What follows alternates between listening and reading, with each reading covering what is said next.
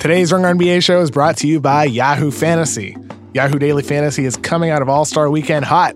Every day they're running a zero management fee fantasy basketball contest. That means Yahoo is making nothing on this contest and equals better odds for you to win. One in five people who play will at least double their entry fee.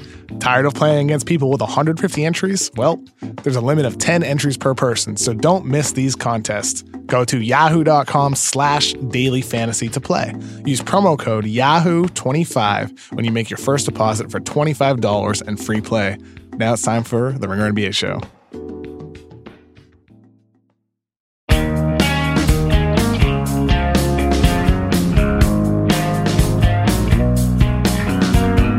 Welcome to the Ringer NBA show. My name is Kevin O'Connor, and this is the corner three shooting or driving into a long two because today we are without our partner, Jonathan Tjarks, who's away doing bigger and better things. So that means today it's just me and Ringer Associate Editor, Danny Chau. Hello. I have absolutely no idea where Tjarks is. Where I is he? actually didn't ask him. He, he, he said he was going to have the day off. I'm like, okay, fine. You, you've, you know, fulfilled your tasks for the week. We'll, we'll let it be a mystery, and, and our users can just assume or think or imagine up the greatest possibility of where he might be. I mean, to be honest, like Tjarks already is one of the Ringer's great mysteries. I remember in, in our it came up recently that he was a referee Yeah. for like kids basketball like a couple years back or something like Yeah. that. Yeah, he, he was just like, hey, man, He's you like, guys. it's a hard gig. Yeah, it's, it's hard, man. Just don't put all the blame on the refs because it's a hard job. Yeah, he was defending the referees, which you know it is a hard gig, and we talked about this recently. Um, yeah, refereeing is not easy. Um, neither is playing basketball. Last night we had a couple of good games in the NBA. We're going to talk about those, and then later we are going to discuss the upcoming month and March Madness. Zion Williamson was back last night. We're going to just talk him and a bunch of other prospects as well. But let's start off with the Indiana Pacers and Oklahoma City Thunder. What a game last night, Danny. Yeah. Indiana won 108 to 106. They trailed by 11 with six minutes and 30 seconds to go until Wes Matthews put the gave them the go ahead. Wes Matthews. with 1.8 seconds left, with uh, left on the clock. What a game! incredible. There's still a lot of love. for- Like, so Paul George dropped 36 points. Uh, very impressive performance up until you know the final minute, 30 seconds Mm-hmm. or so, where he basically lost the ball like three or four different times. It, it felt like Very in that odd. possession. But yeah, there's still a lot of respect out there. Uh, after the game, Thad Young was quoted as saying, "You know, Paul George was good when we when he left here. That motherfucker is great now." His words, quote. not mine. It, it was a great quote, uh, and it it really shows like both teams kind of made out very very well in this trade. In the trade that you know the Paul George trade. for sure. And you know that's the weird thing with this Indiana Pacers team. The, the best player they got in that deal, Victor Oladipo, is not there anymore. Right. Um, and yet guys are continuing to excel on this team in a moment where some teams would fold. Um, I thought the defense they played last night um, to close the gap in that game was just absolutely tremendous, as it has all season long. Miles Turner going from a shot blocker to like a, a legitimate feared rim protector, Right. a defensive player of the year candidate is something that has not gotten overlooked this season. We're talking about it. A lot of people are talking about it, but man, it's been impressive to see the strides he's taken as a young, young center, um, taking that leap. Yeah, I think the one thing kind of holding him back uh, in terms of the defensive player of the year consideration is just like he has to split so many minutes with uh, Sabonis, so you're not really getting to see him play those like long, Yeah. you know, strenuous games. He's still only playing like 27, 28 minutes a Exactly. night. That's the difference between those guys that are doing it for that amount of time. Then maybe next year, if he's 32, Right. 33 minutes per game, then I think you're talking about him as But- a, as but it's just player like- of the year. It's just like how do you balance you know the minutes? Something has to give with the Pacers, especially if you can't play Sabonis and Turner together, which they haven't been. So, you know, wh- Which is a good call by Exactly. Nate McMillan to do that. right? You and you have to stagger them because you know Sabonis has very clear strengths that he put on full display yesterday. Twenty six points, incredible performance. Yeah, he's um another guy, another six man of the year possibly. Uh, Right. A lot of these guys could be, you know, at least not winning the award necessarily, but in contention for the award. Most improved player for Sabonis too. Nate McMillan should definitely be in Coach, of the Year, yeah. considerations too. So the Pacers are are in line to you know get a lot of recognition towards the end of the year, even if they don't win any of these categories. But it's like, where where are we with these Pacers? Well, I mean, Bogdanovich put him aside of blossoming into a superstar these past couple of weeks. He he has just been absolutely outstanding and more serviceable defensively than I think he would get credit for. Um, that aside, uh, well, actually, not not aside. That that matters because you know Bogdanovich has elevated his play, and I think that is giving them a scoring spark. Will it be sustainable in the playoffs? Probably not. Mm. But I, I, we talked about this before the show. I do think with this team, they they've become the team that you don't want to face in the postseason because right. of how hard they play and how smart they play as well. Yeah, um, I think going back to Bojan, do you have his stats? So since the Oladipo injury, uh, Bogdanovich is averaging over 22 points per game with a true shooting percentage over 63. And this is a guy who, over the course of his career, averaged 13 points. Uh, but he's always been an efficient player. Like he's just always been used off screens and handoffs and you know and plays like that. But he's been running a lot more pick and roll right now, and that's been what's uh, been that's been behind the surge for him as a scorer. And honestly, man, like looking forward I'm in, I'm impressed by him, and I think a lot of this is sustainable for him mm-hmm. over the regular season. It's really a matter of in the postseason when he's facing the best defender on the opponent. Right? Can he do that every possession? Probably not. Like he's going to need to defer a little bit more, which is okay because he can do that too. Uh, but with him, I mean, like he he's going to be costly this summer for Indiana as an unrestricted free agent. He's like played himself in that Tobias Harris right. territory, and if not that, pretty close with the way he's played. I mean, it, it's it's funny that you know the the Wizards gave up a first round pick for half a season, less than half a season of his services. What, like two, three years yeah. ago? They and saw now this coming. They, they saw this coming. coming. Exactly. Don't blame the Wizards front office. They're actually really, really good. uh, you know, it, I when I see him kind of blossom in this way, you know, him becoming this kind of primary, primary de facto, de facto primary player. Uh, it kind of goes back to a piece that Tjarks wrote a couple weeks ago, which we talked about the last time it was just, oh, you know, yes, the long two. Yes, that's, that's uh, yeah. So he uh, he wrote a piece on Josh Richardson and how Josh Richardson yeah. has kind of elevated his play because of the ways in which the NBA has trended. And so basically, there's a lot more space now, and there's a lot more kind of latitude for teams to give, you know, these players who, in any other basically era of NBA history, probably would not have been given the opportunities to become a lead playmaker, you give him that opportunity as a three point shooter, and suddenly things are going to blossom. Like you're looking at Bojan right now, and it's like he it's it's basically like if the Bucks asked Malcolm Brogdon to become James Harden, and it actually worked. like that's kind of how I see Bojan's like role right now. Yeah, he's like this role player who's become you know a lot more. If you're able to shoot and if you're able to handle at an above average to good or great level, you're going to get an opportunity at some point or another um, to make plays for yourself or for others. And for him, like the Oladipo injury just opened the door to do more. Right. Like he's still do, running off screens and handoffs just as much as he did before. He's just running more pick and roll. It's just like a heavier dose of what we've seen of him for two years now.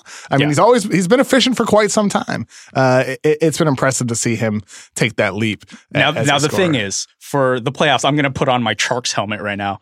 What if he averaged 10 threes in the playoffs? How uh, does that change things? I mean, I mean, I'm always a fan of always a fan of more three pointers. Like I think he's taking about like five right now. Yeah. Uh, he he he's somebody who can take more. Let's let's ramp it up. One of the things Indiana did today, Danny, or last night, Danny, was um, they ran a lot of pick and roll down the stretch at Steven Adams. And this is a guy in the past that I don't think you would actually be wanting to do that. Um, but this season, Steven Adams has not been quite the same in the defensive end of the floor. And they had some major communication issues on that end, or sometimes talent issues as well. Russell Westbrook fell asleep on a play that led to a Wesley right. Matthews three. There was one play that stuck out in particular where Miles Turner screened Paul George at around the three minute mark. George got hit on his left shoulder and just stopped on the play. He looked hurt, and then Miles Turner got a dunk that gave Indiana the lead with three minutes to go. I don't know, man. Like two things there. Paul George, to me, clearly isn't fully healthy. Um, he's scoring the ball well the last two games after struggling after initially returning. Um, but also, Steven Adams just has not been the same player. And I wonder if you're OKC in the Western Conference playoffs, is he going to continue to be a liability or maybe not a quote unquote liability? Let's save that term for Enes Kanter. Sure. But a guy that you're going to attack. I, I am a lot less confident in this OKC team now um, as the season has developed than I was just a couple months ago. Right. Yeah. And you're looking at a team that's built, that was basically all season built on defense. Mhm. And their two best defensive players have not looked right in the past 15 or so games. When you have, you know, a rim protector like Adams, you know, you kind of need the perimeter guys to kind of, you know, make up for a little bit of the slack to Which is where Paul. George was in the Defensive Player of the Year conversation with his just stellar defense. Right. And but especially when, you know, he's still kind of recovering from that shoulder that shoulder he's not issue. right, man. He's not. he's Um, not all the way back. You know, you can't necessarily ask him to be a full-time two-way player every time down the floor and especially with the Thunder's offensive woes where they can't really get that much balance out of their lineups. I mean, that's obviously where he's going to be putting all of his, you know, time and attention. It- it- Zach Kram wrote about that this week about the the the one weaknesses for every NBA Yeah. Finals contender, and the one he mentioned for Oklahoma City- was a lack of depth. Right. as you just mentioned with their you know lack of depth. Exactly. I think with this OKC team, Paul George, like he's their best player, and he he needs to be one hundred percent for them to have any shot at winning, maybe just a round. Because right now they have lost five of their last. They have won only five of their last 13 games. They're up only three games on the Clippers, currently the eight seed, up only two and a half on the Jazz and Spurs, the six and seven seed. They have the fourth toughest schedule the rest of the season. This team could continue to slide, and then we're going to see them in a first round series, maybe against Golden State, who they face on Saturday night, against Houston, maybe. Yeah. Uh, even against Denver would be really tough. This is this is wild. It, it really just feels like yesterday where the Thunder looked like they locked up the third seed. Yeah. And Maybe been pushing for the two. right, no, exactly. And yet at the same time, this could very well be going into you know, it, it could be working for the NBA's favor because you're you're going to get some Mm. sort of marquee matchup yeah. in the first round. I'm totally totally looking forward to a Rockets Thunder series. Or- I think there's so many narratives there. Oh, that would be that'd be wonderful, especially like we mentioned the pick and roll. Yeah. James James Harden and Chris Paul going at Steven Adams every possession. Be tough. Be tough. Whereas Indiana, they are continuing to hold on to a home court spot in the Eastern Conference playoffs. Wow. They currently are, are a half game up over the Sixers um, in the three spot. I'm I'm blown away by that team. Um, that leads us to the NBA watch of the night. Tonight we have the Milwaukee Bucks, one team that does have their playoff spot all Locked wrapped up. up. and then one team that does not, the Miami Heat. This game's on NBA TV at 8 p.m. Eastern, 5 p.m. Pacific. The Heat need to win, Danny. They're up only a game and a half on the Orlando Magic, uh, and this will not be an easy one against the Milwaukee Bucks. Yeah, this could be a first round preview. Um, Mm-hmm. I mean, Bucks Heat. What are we looking at? A sweep there? Uh, prob- Probably a sweep, and, and maybe also a win tonight from Milwaukee. What does what does Miami need to not only have a chance tonight, but a chance at winning a first round playoff series? Is there any hope for them? I mean, the thing with the, the Heat is that they just have a lot of okay players who are just kind of like all kind of clustered in this morass, and you're asking for at least one of those guys to kind of climb out and, and save them. Because it's not going to be Dwyane Wade. He's questionable for tonight. Uh, with I believe an elbow thing. Who knows? It's Load probably old. Yeah, old age. um, you know, obviously, Tjarks wrote this piece on Josh Richardson a, a few weeks ago. Like, he probably has the highest star potential because of his ability to hit, you know, shots off the Yeah. dribble. But he's also not a very high usage guy, and he's never been high usage guy. So it, it's kind of like this weird. Okay, my turn, your turn sort of situation with him, Justice Winslow, and Dion Waiters. They're bringing Dragic off the bench, but like, I don't know. I don't know what to make of this team. I think you pretty much just summarize it entirely, Danny. They are a team with a lot of nice players, no great players. That's it. And that's why they probably don't have much of a shot in the playoffs, which is unfortunate. Um, but they are a team that they will always be a free agent destination, and they could add one of those guys in the future. That's all we have to say about that. If you want to watch every NBA game, subscribe to NBA League Pass on NBA.com or your local cable or satellite provider. Also, last night, Danny, we had just an absolutely wonderful, beautiful, outstanding, thrilling game between the Denver Nuggets and the Dallas Mavericks. Amazing. A game a- with no stakes. Yes, they have lost a million games in a row, uh, the Dallas Mavericks. And yet, in the final minute, Luka Doncic had one of the dunks of the season to Wow. give Den- Dallas the lead. And then Nikola Jokic hits this off balance, weird little Ugly ass shot. that just had Luka looking like he had tears in his eyes. Yeah, I, I was wondering if that was just he was bowled over in emotion because he lost, or was it just because he was exhausted as hell? I'm thinking he was exhausted. Luka does not look entirely there right now, and, and it's understandable. Right now, he has played 2,031 minutes in 63 games, a heavier workload than ever before. Just to put that into perspective, last season for Real Madrid, he had 1,835 minutes in 73 games. The season before that was 1,613 minutes in 80 games for Real Madrid. He's playing more than ever. He is having a heavier workload than ever. There's just, and he just looks tired over the last, over the seven game losing streak. He's shooting 23% from three, 55% from the free throw line, including a critical miss last night with a 47 true shooting percentage compared to 34% from three with a 70% free throw percentage in the 64 games prior.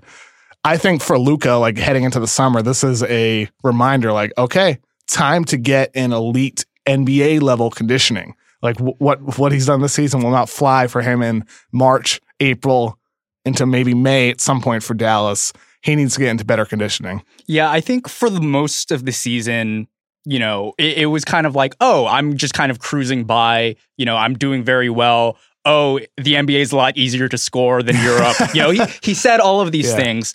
Um, and I'm sure you know he's he's been partying, he's been enjoying himself, he's been enjoying the food out in America, enjoying barbecue. But yeah, I think these last few weeks will kind of tell us, you know, how committed he will be in the offseason to improving his body. That, that- I mean, that's really the next frontier for him, right? Like, For if, sure. if he, The skills are all there. yeah, they're all there, and they can only kind of be, you know, amplified by him turning himself into, you know. You know, if if he ends up having one of those Oladipo like oil, you know, photo shoots where he's just showing off his abs, that's when we know we're in for like, you know, an MVP caliber season. Oh my goodness. I, I, That would be amazing. yeah, I, like MVP odds would rise immediately if we see Luka Yeah. Doncic oiled up, looking ripped over the course of the summer on Instagram. You know, cut out cut out the nachos. It's not that hard. Trust me. It's really not. Di- dieting is something. It's a habit more than anything else. Um, and it's hard to break habits, but building new ones, um, it's hard to break those as well. Hopefully, Luka can do that. I mean, you know, you know who else who can probably go on a diet? Nikola Jokic. Nikola, he's another guy who Malone said after the uh, Michael Malone said after the game, Nikola Jokic was tired. Mm-hmm. Um, still looked like an MVP candidate overall, playmaking, rebounding, but he had one of those weird games where he just did not want to score, did not look to score until six minutes, 30 seconds left in the game. He scored his first points, scored his final 11 points over the final half of the, the fourth quarter. Like he can get buckets when he wants to, as we saw in the final seconds. Yeah.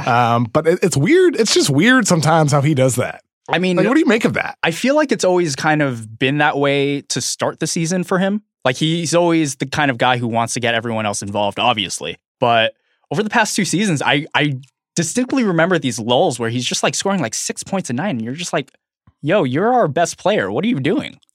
Um, but yeah, like especially with him being tired, I feel like that's kind of the big question, right? Going into the playoffs, uh, I I've always kind of marveled at Jokic being able to do things in spite of himself. Like I was I was always in the hot take zone of like Jokic should always be fat because like it the reason why he's impressive is because he's fat.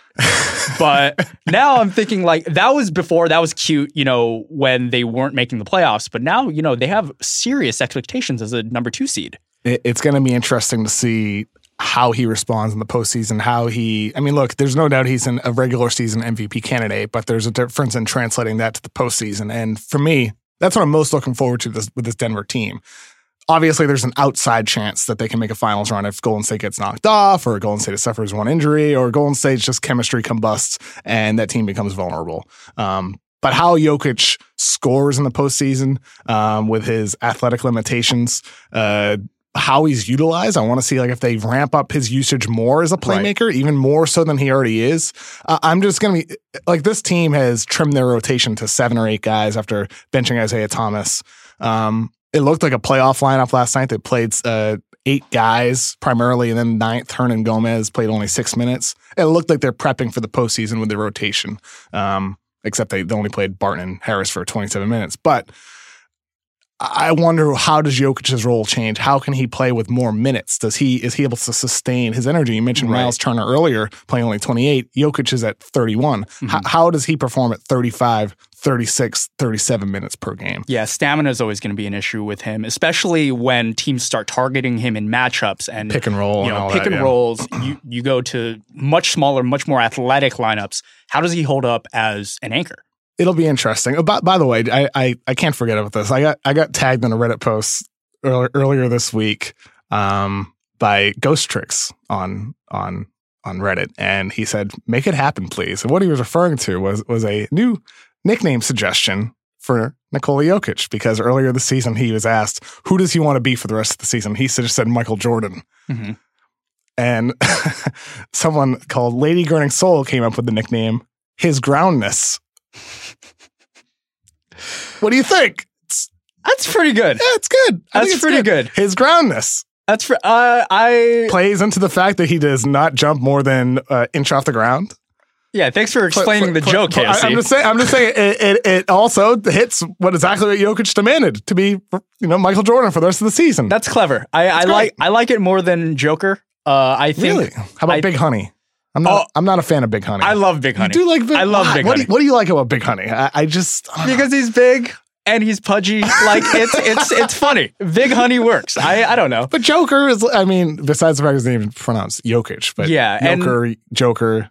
It's also you know it's He's a funny it's guy. though. Djokovic's nickname too. You you gotta you gotta Oh. give it to give it, it to one of the best tennis players of all time. Nah, yeah, that, that's fair. That's very fair. I, I his can't- groundness quite good. I, I can't- props. I, it's it's good. I'm not sure it's going to catch. Yeah. Um, but it, it's a good nickname for I think NBA nerds like us to occasionally throw out there when he has plays like he did last night, where he just barely jump off the ground. His groundness. I, I, mean, it. snail mail also Snail Mail, great band, great band. really a great band. But if you're if you're talking about uh you know having a nickname that is truly suited for him, slow as hell delivers things. Boom, snail mail. I, hmm. Hmm. did we just find a good nickname here? Did we? Reddit, uh, you can grade, but if you do grade, uh, please grade on a curve. I'm gonna I'm gonna put this on Twitter to a poll. So like go to my or maybe we'll do it like at Ringer NBA or my thing at Kevin O'Connor NBA or at Danny Chau. Don't Uh, don't don't, do it on mine. okay, Don't at me. um, Uh, we're we're gonna put up a poll of some Nikola Jokic nicknames to find out which one people like the most. That's all. But that that's a good one, Danny. Ah, That that's a that's a contender. Stale mail. Very good. One guy who can jump was back last night. Zion Williamson had 29 points, 13 of 13 from the floor, only two of nine from the line, but that's okay. He also had 14 rebounds, five steals, two assists, one block. And we're going to talk about some other guys that we haven't discussed before, but we have to start with Zion Williamson because that was an unbelievable game last night, Danny. He was in all, just absolute control from the opening tip. yeah. I mean the the five steals really show it. Like he's just he's everywhere. He's absolutely everywhere. And how do you how do you how do you shoot thirteen for thirteen in a tournament game? Like that's that's wild. and like that that's the thing with him. I, I feel like you know again we've talked about him before and we're going to continue to talk about talk about him but like it's not just the dunks. Like this guy has really good feel for the game and just command of the game. And as a teenager i i get excited thinking about what does that develop into you know, five years from now, 10 years from now, as his ball handling continues improving, as he improves on his right hand, and, and just as his awareness on the floor continues to improve as he gains experience. I don't know, man. Like this guy, he, you know, it's not it's not an exaggeration to say there's a chance he could be the best player in the league. No, Uh, not at all. No, no. I mean, I like there's weaknesses that need to be improved on, like any other player. Mentioned his offhand, his you know the his discipline on defense, but like these are such little things, and I think the indicators of his just control and awareness on the offensive end they, they bode so well for him. Yeah. So just to put this in perspective, when he was 15, he was a 6'3, 185 pound guard. In the three years Which since, is really hard to yeah, believe. he put on, he tacked on 100 pounds of muscle and or fat, depending on where you you are on that, you know, just- truth or theory. Just thick. yeah. So like this guy went through an incredible transformation, and when I and I wrote about this uh, for our year end package uh, Oh, that was to, to end 2018. one of my favorite articles of the year. it's it was basically the idea that look, there was a point in time in which he was basically a normal NBA athlete. He was very athletic, but he didn't have that pop. And he had talked about how during that stretch of his life, he was basically like 15, his knees hurt really badly because of growing pains. Not because of any injuries, but because of growing pains. Hope not. And then, oh yeah. And then the growing pains stopped. And suddenly he was just like, I was way bigger, way faster. I could jump higher than everyone. It was basically like I had developed superpowers. And so that's basically what we're seeing. And we're just seeing him refine and him getting accustomed and, and more familiar with his superpowers. It's a beautiful thing to watch. It, it is. Uh, Jim ben- Boeheim had a quote last night that hits almost exactly what you're saying, Danny. He, he said, I've been in this game over 50 years. I've seen a lot of great players. I'm not going to say he's better than them, but he's a different player. There's no one really like him. And it's true. I- And like I hate invoking the name LeBron, but besides LeBron or, you know, guys like that, it, it's hard to find guys that he reminds you of. Like he's different than Blake Griffin. He's different than Charles Barkley, other guys that he gets compared to. Um, he's different than LeBron James for that matter. Uh, he's just a very unusual player that we haven't seen before. That just ha- has has you know he resembles so many different types of guys depending on how he's used. Want to use him like Draymond Green? Maybe he develops his dis- discipline on defense and his awareness and becomes a guy that can literally switch against any player in the league with his not only like ver- lateral quickness and verticality and strength, but like he plays hard, man, and and that's that's what makes Draymond special. Um, it's one of the things that makes Draymond special. The other thing uh, is just his natural length, and the other part is the fact that he is just a computer on the defensive end. That's the part Zion needs to develop. Um, but like, there's that lane for him. There's the lane for him to be a DeAndre Jordan rim running dunker. There's a lane for him to be a Blake Griffin style, you know, pick and roll playmaker. And There- there's so so many different ways he can play for you. the the weird thing is he's so athletic and he's so gifted that these lanes that you're talking about can all kind of merge into one. Mm-hmm. He can be all of those things at once. And it, it kind of reminds me of like like a, a person who's just like really like into different kinds of music, like is really like eclectic with his taste. He's kind of a product of, you know, being able to watch all these guys on YouTube and being able to see all these all these highlights and being able to just grab whatever, you know, he wants out of these guys because he has the athletic, you know, ability to. Like he's he's just a perfect vessel for like literally any type of player you want to watch in the NBA. It's just like it's it's honestly mind blowing. The the first band that comes to mind for me is Tame Impala. Uh, Kevin Parker, uh, his first two albums, Innerspeaker and Lonerism, were more psychedelic rock based. Um, but then Currents came out, and it has all those same rock elements integrating tones tones that you would hear in R and B. Um, it's just a, a blend of everything. Is there any that comes to mind for you? Who who is music's Zion Williamson in the eyes of Danny Chau? The I- ears of Danny Chau. I can't really come up with one just because like e- especially like when you're talking about someone who's like a true prodigy. Like Zion is is young. And I think one of the things that we talk about like with Blake Griffin, the player he is now was nowhere near or is nowhere close to, you know, the player he was at Oklahoma where he was basically all all he did was dunk and, and hit his head on the on the side of the backboard. Like like Blake was a fantastic athlete, but he definitely didn't have all the skills he had uh, he has now. Whereas Zion kind of has the nascent skills in all of these different facets already, like packaged, and now it's it's more about refinement. That's crazy. NBA fans who pay literally zero attention to college basketball, who don't watch House of Highlights or anything like that, are in for a just massive and beautiful surprise. Basically, my Yeah. brother. Like I, Yeah. I've asked him, like, have you seen any highlights of Zion? He's like, I've heard so much about him. I haven't seen a single single clip. the only thing he's seen. That's really hard to believe. the yeah, my my brother is about eight years older than me. Yeah. He's he's a dad. yeah, He- he's, he's he- got yeah, better he's got- things to do. He's got yeah, other things to worry about. The only thing I've shown him is uh, how he ripped through a shoe. Okay, So that's all he knows about Zion. you know that that's a good little tease to show. Like this guy is so explosive. Yeah. he broke a shoe. One guy that let's go through this like this, Danny. The prospect that Zion Williamson is the prospect everyone is watching. We're gonna do the prospects I'm watching, than the prospect you're watching. The prospect that I'm watching is Matisse Thybulle. Yeah. He is a six foot five wing senior at Washington. And he is somebody who projects as one of the better defenders in the NBA. Um, but what he's doing right now is just yeah, at the college level. level. Yeah, at yeah. the college level, he playing within Washington's zone. To be clear, he is allowed to do something that's really unusual. He just roams, kind of like a free safety um, on the field, on the on a football field, but he's doing it on a basketball court, and he is gonna break the record for most steals by Gary Payton. But what he's doing now with blocks and steals exceeds any college basketball player ever, ever. Um, so Thybulle is averaging right now 3.6 steals per game and 2.3 blocks per game. And this is, you know, inflated. keep in mind he's 6'5. Yes, 6'5. And this is inflated by the zone and his ability to roam. But the thing is with him is I, I usually I think it's hard to read guys in zone, but I think he shows just the immense just vision and instincts to just jump passing lanes. He had a moment at the end of the game at the end of the game last night where he jumped a passing lane on a standard pass and then dunked it to seal the game for Washington uh, win over USC. I think he can be a guy who is just a, a ferocious off-ball defender who's always locked in, who is constantly a threat to cause deflections or just get in passing lanes and, and just take away a play that a team wants to to, to use. But then on ball as well he has the strength and lateral quickness to be a great versatile on ball defender. He right now he's like an early second round pick, late first round pick.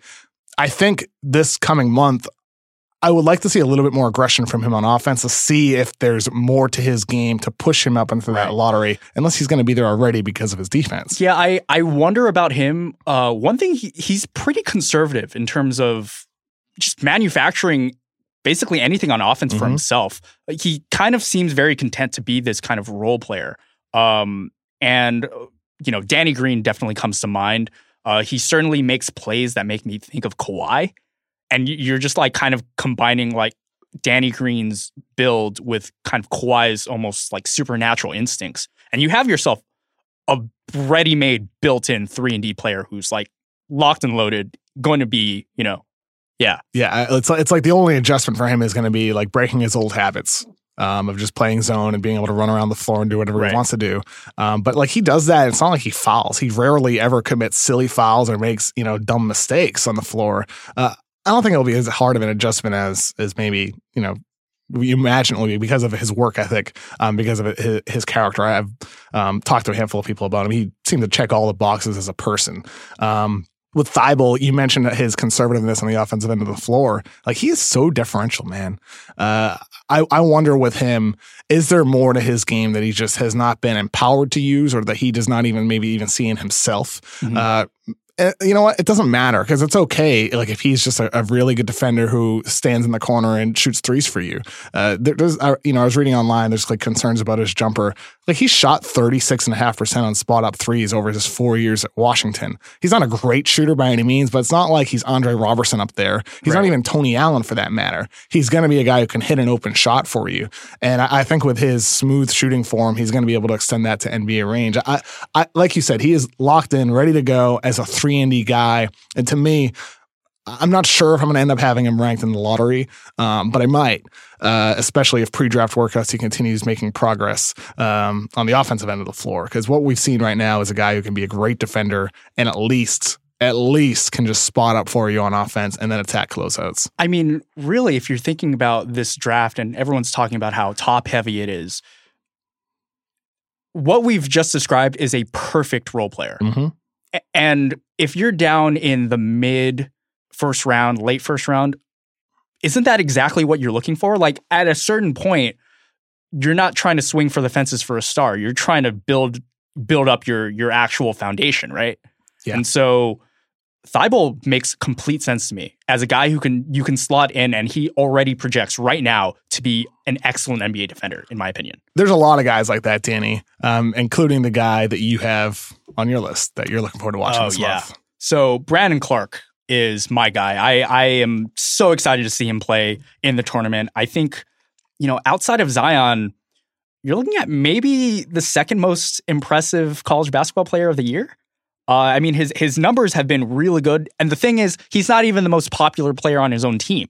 Rui Hachimura mm-hmm. has kind of taken all of the star power, and and you know, rightfully so. He's he's a great great player, but Brandon Clarke, let's just run through his numbers right now. It's 16 and a half points a game, 8.4 rebounds per game, uh, 1.8 assists, 1.2 steals, three blocks per game. This guy is 6'8, 215. He's built like a prototypical three. He's basically built like Trevor Ariza.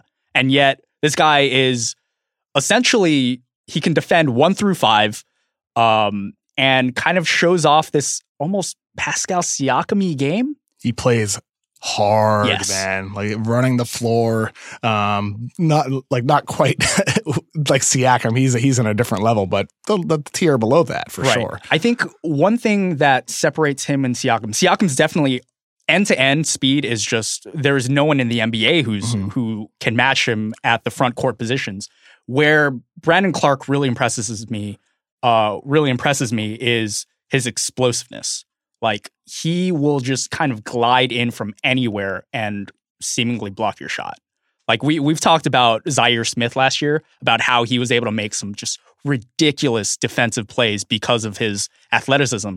Brandon Clarke, a few inches taller, you know, a few pounds stronger, can do that as well. And it's he's one of the few players who really makes defense really fun to watch. I wish he were a little bit taller. Yeah. you know, because his game is is best suited to be a center. Um, his jump shot is developing. It, he he totally overhauled his his mechanics from when he played um, at San Jose State to where he is now. His free throw percentage has improved as well, sixty nine percent um, over the season. Been better since December, as we talked about yesterday, Danny. Um, we're, we're going through his scouting report um, for the draft guide coming out next week, and you know Clarke, his progress as a jump shooter is at least I think and a free throw shooter is at least encouraging that he can someday become a competent outside shooter. Like, Look, like the percentages aren't great, only 29% from three, but I think with his solid form, the touch inside on floaters with either hand, fadeaways, and, and the free throw line improvements, I think he can at least become a solid shooter for you, uh, who's maybe like a, a Aaron Gordon level shooter, something like that. I Uh, mean, he's that- that's fine. he's shooting 70% from the field Yeah, this season. That's wild. Like he's he's an incredible finisher. he has as many blocked blocks as missed shots. The broadcast mentioned that the other night. Just Oh, that's outrageous, That's dude. outrageous. And uh, look, in any other era, I don't think we would have known what to make of this guy. 6'8, 215. Oh, but you're going to play him as a center? How the hell do you do that? He's kind of, in terms of size, he's kind of closer to Shawn Marion and Gerald Wallace than he is Pascal Siakam, who has about an inch and maybe like 10, 15 pounds on him.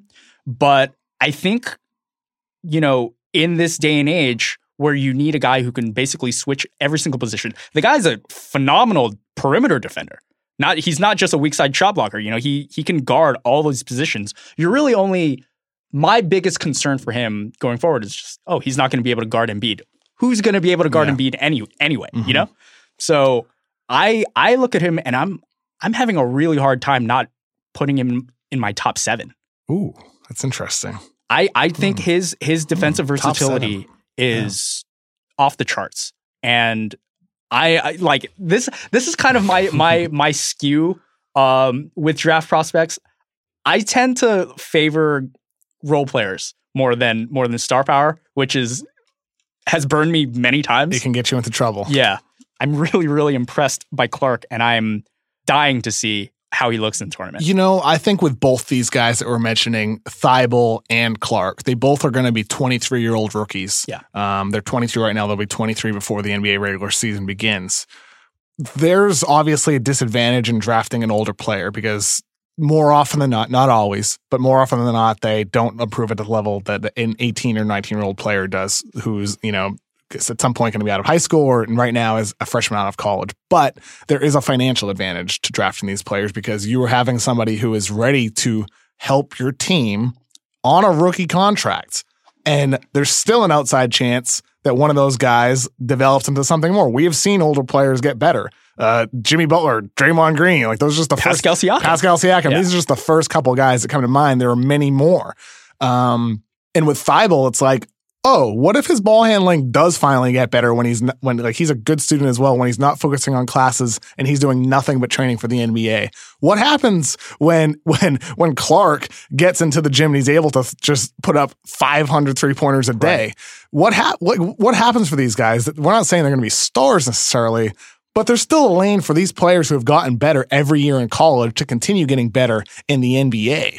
Uh, I wouldn't feel bad about having either of those guys ranked in the lottery. And I think I might end up having both in the lottery as well. They're impressive. Yeah, absolutely. And with the way the league is going and the way that defense is kind of become this kind of amorphous thing, you kind of want these guys who you can just kind of lock in and be like, okay, I trust them on my team full of veterans. And by the way, both high character guys as well, Yeah. who, who are going to accept their roles and do what their the coach needs them to do.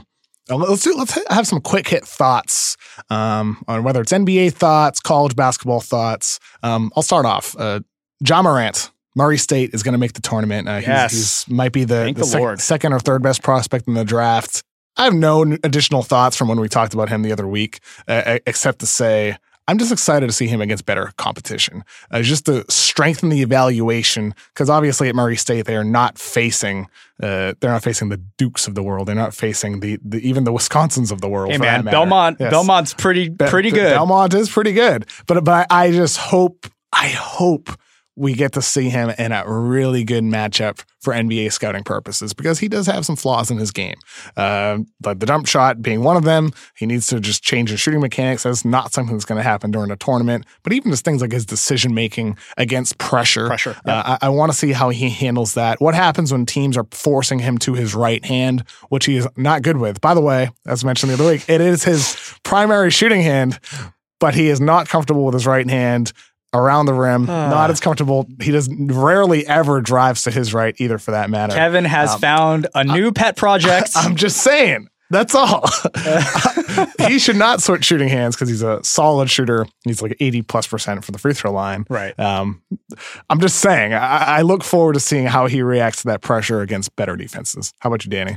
Yeah, I'm really excited for Nickeil Alexander Walker, who is Shai Gilgeous Alexander, uh, Shai Gilgeous Alexander's cousin.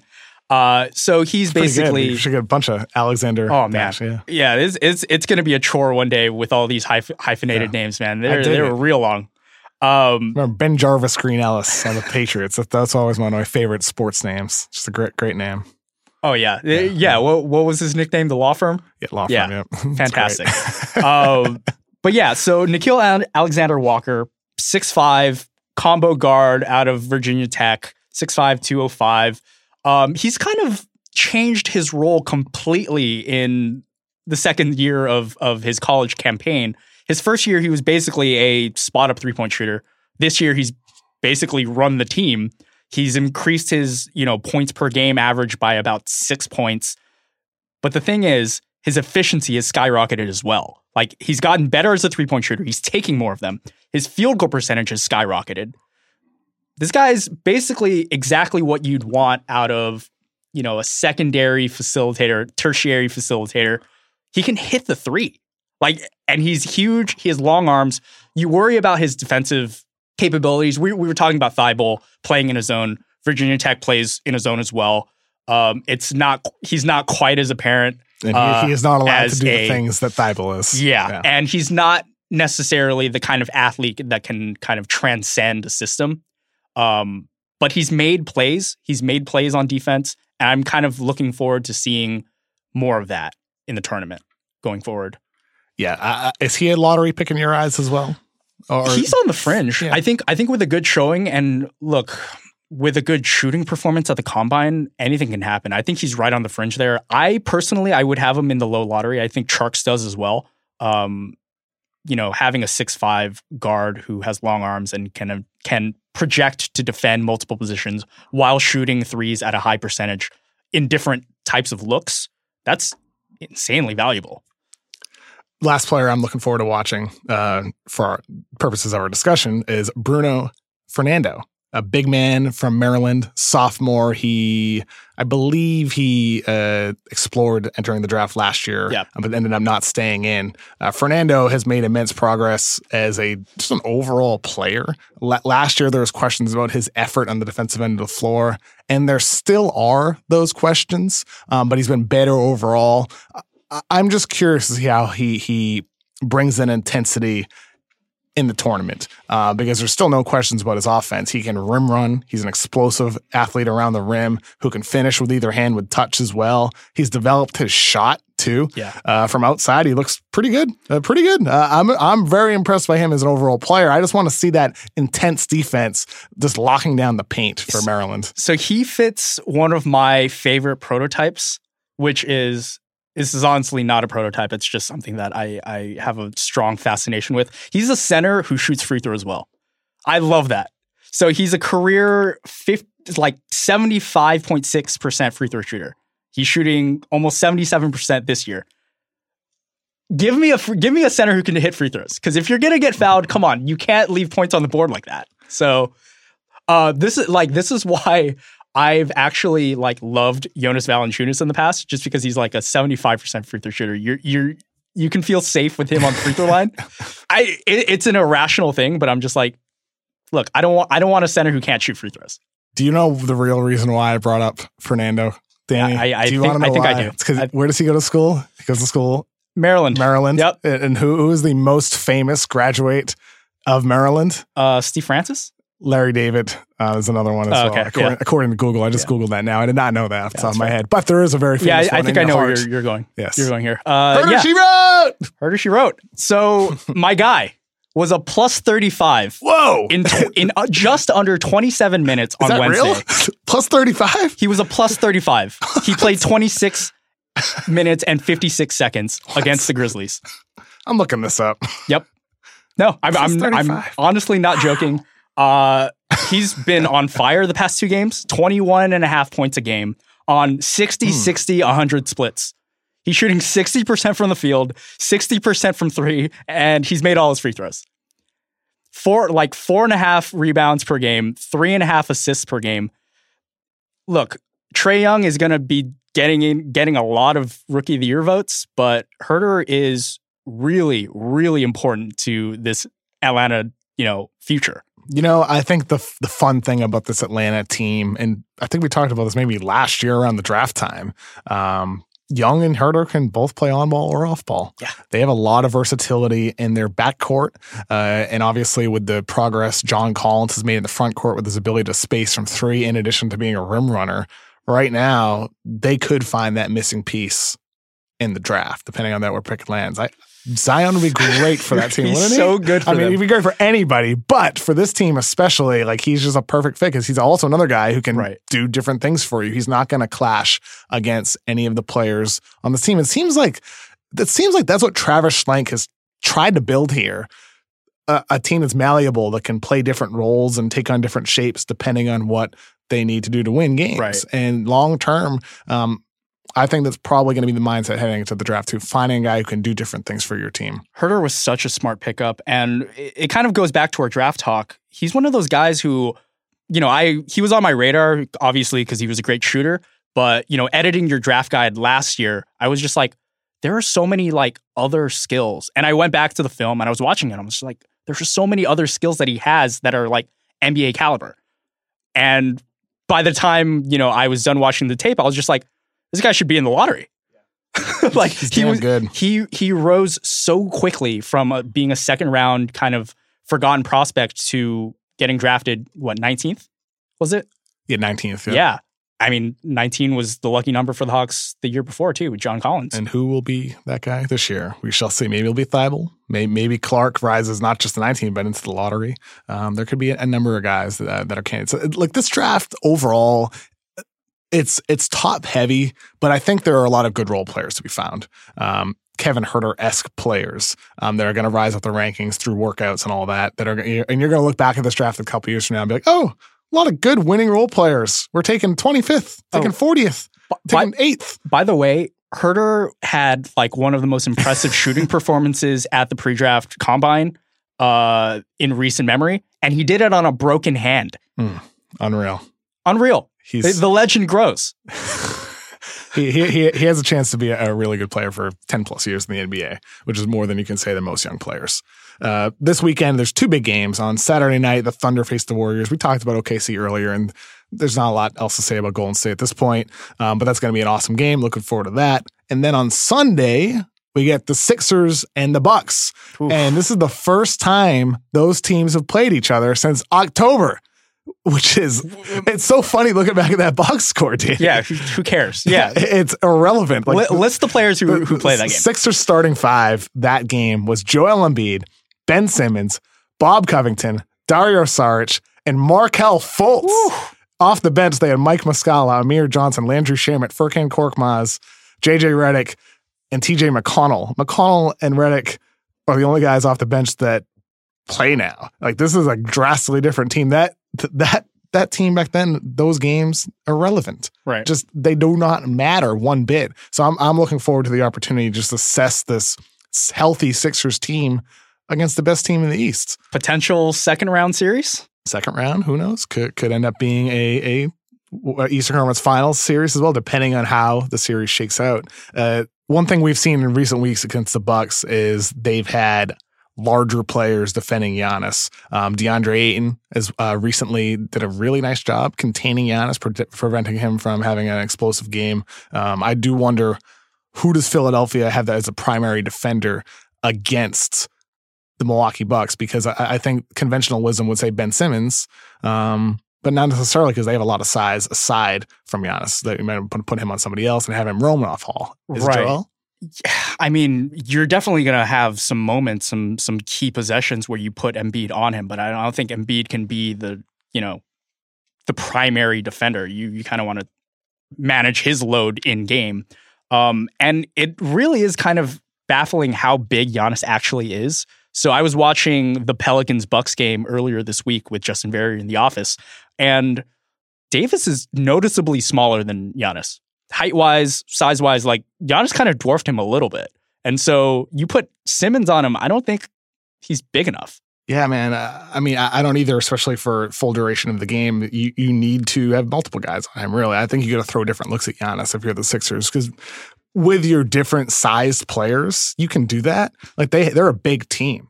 Um, you, I think really the key is like just don't let JJ Redick on him, yeah. like on switches. Like other than that, I think with your size, whether it's Butler, whether it's Simmons, whether it's Embiid, whether it's Tobias Harris, I'm interested you, you in Butler.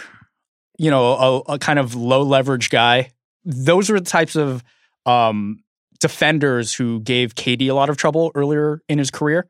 So, you know, that could be a primary look that they they throw out there. But yeah, I don't I don't think there's any one guy who's going to be able to guard Giannis. I'm looking forward to that one, Danny. Mm-hmm. That's all we have time for. But you have any good plans for the weekend? Going to be eating anywhere, anywhere good this weekend? Uh, What's going on for you, Danny? I don't know. I'm, I'm gonna I'm gonna let the let the wind take me where it may. I think right after this, finishing up the the first round of draft guide profiles. Uh, later today, going to Culver City. Gonna explore that area. There it is. Hang, hang, out with my friend from back home. Looking forward to that, and it'll be good. Other than that, gonna watch some basketball, NBA, and college. It'll be a great weekend. Yep. Happy Selection Sunday. Yes, can't wait for that. We'll be back next Friday with Tjarks. Uh, we're looking forward to, to having Tjarks back on. For now, thanks, Danny. Absolutely.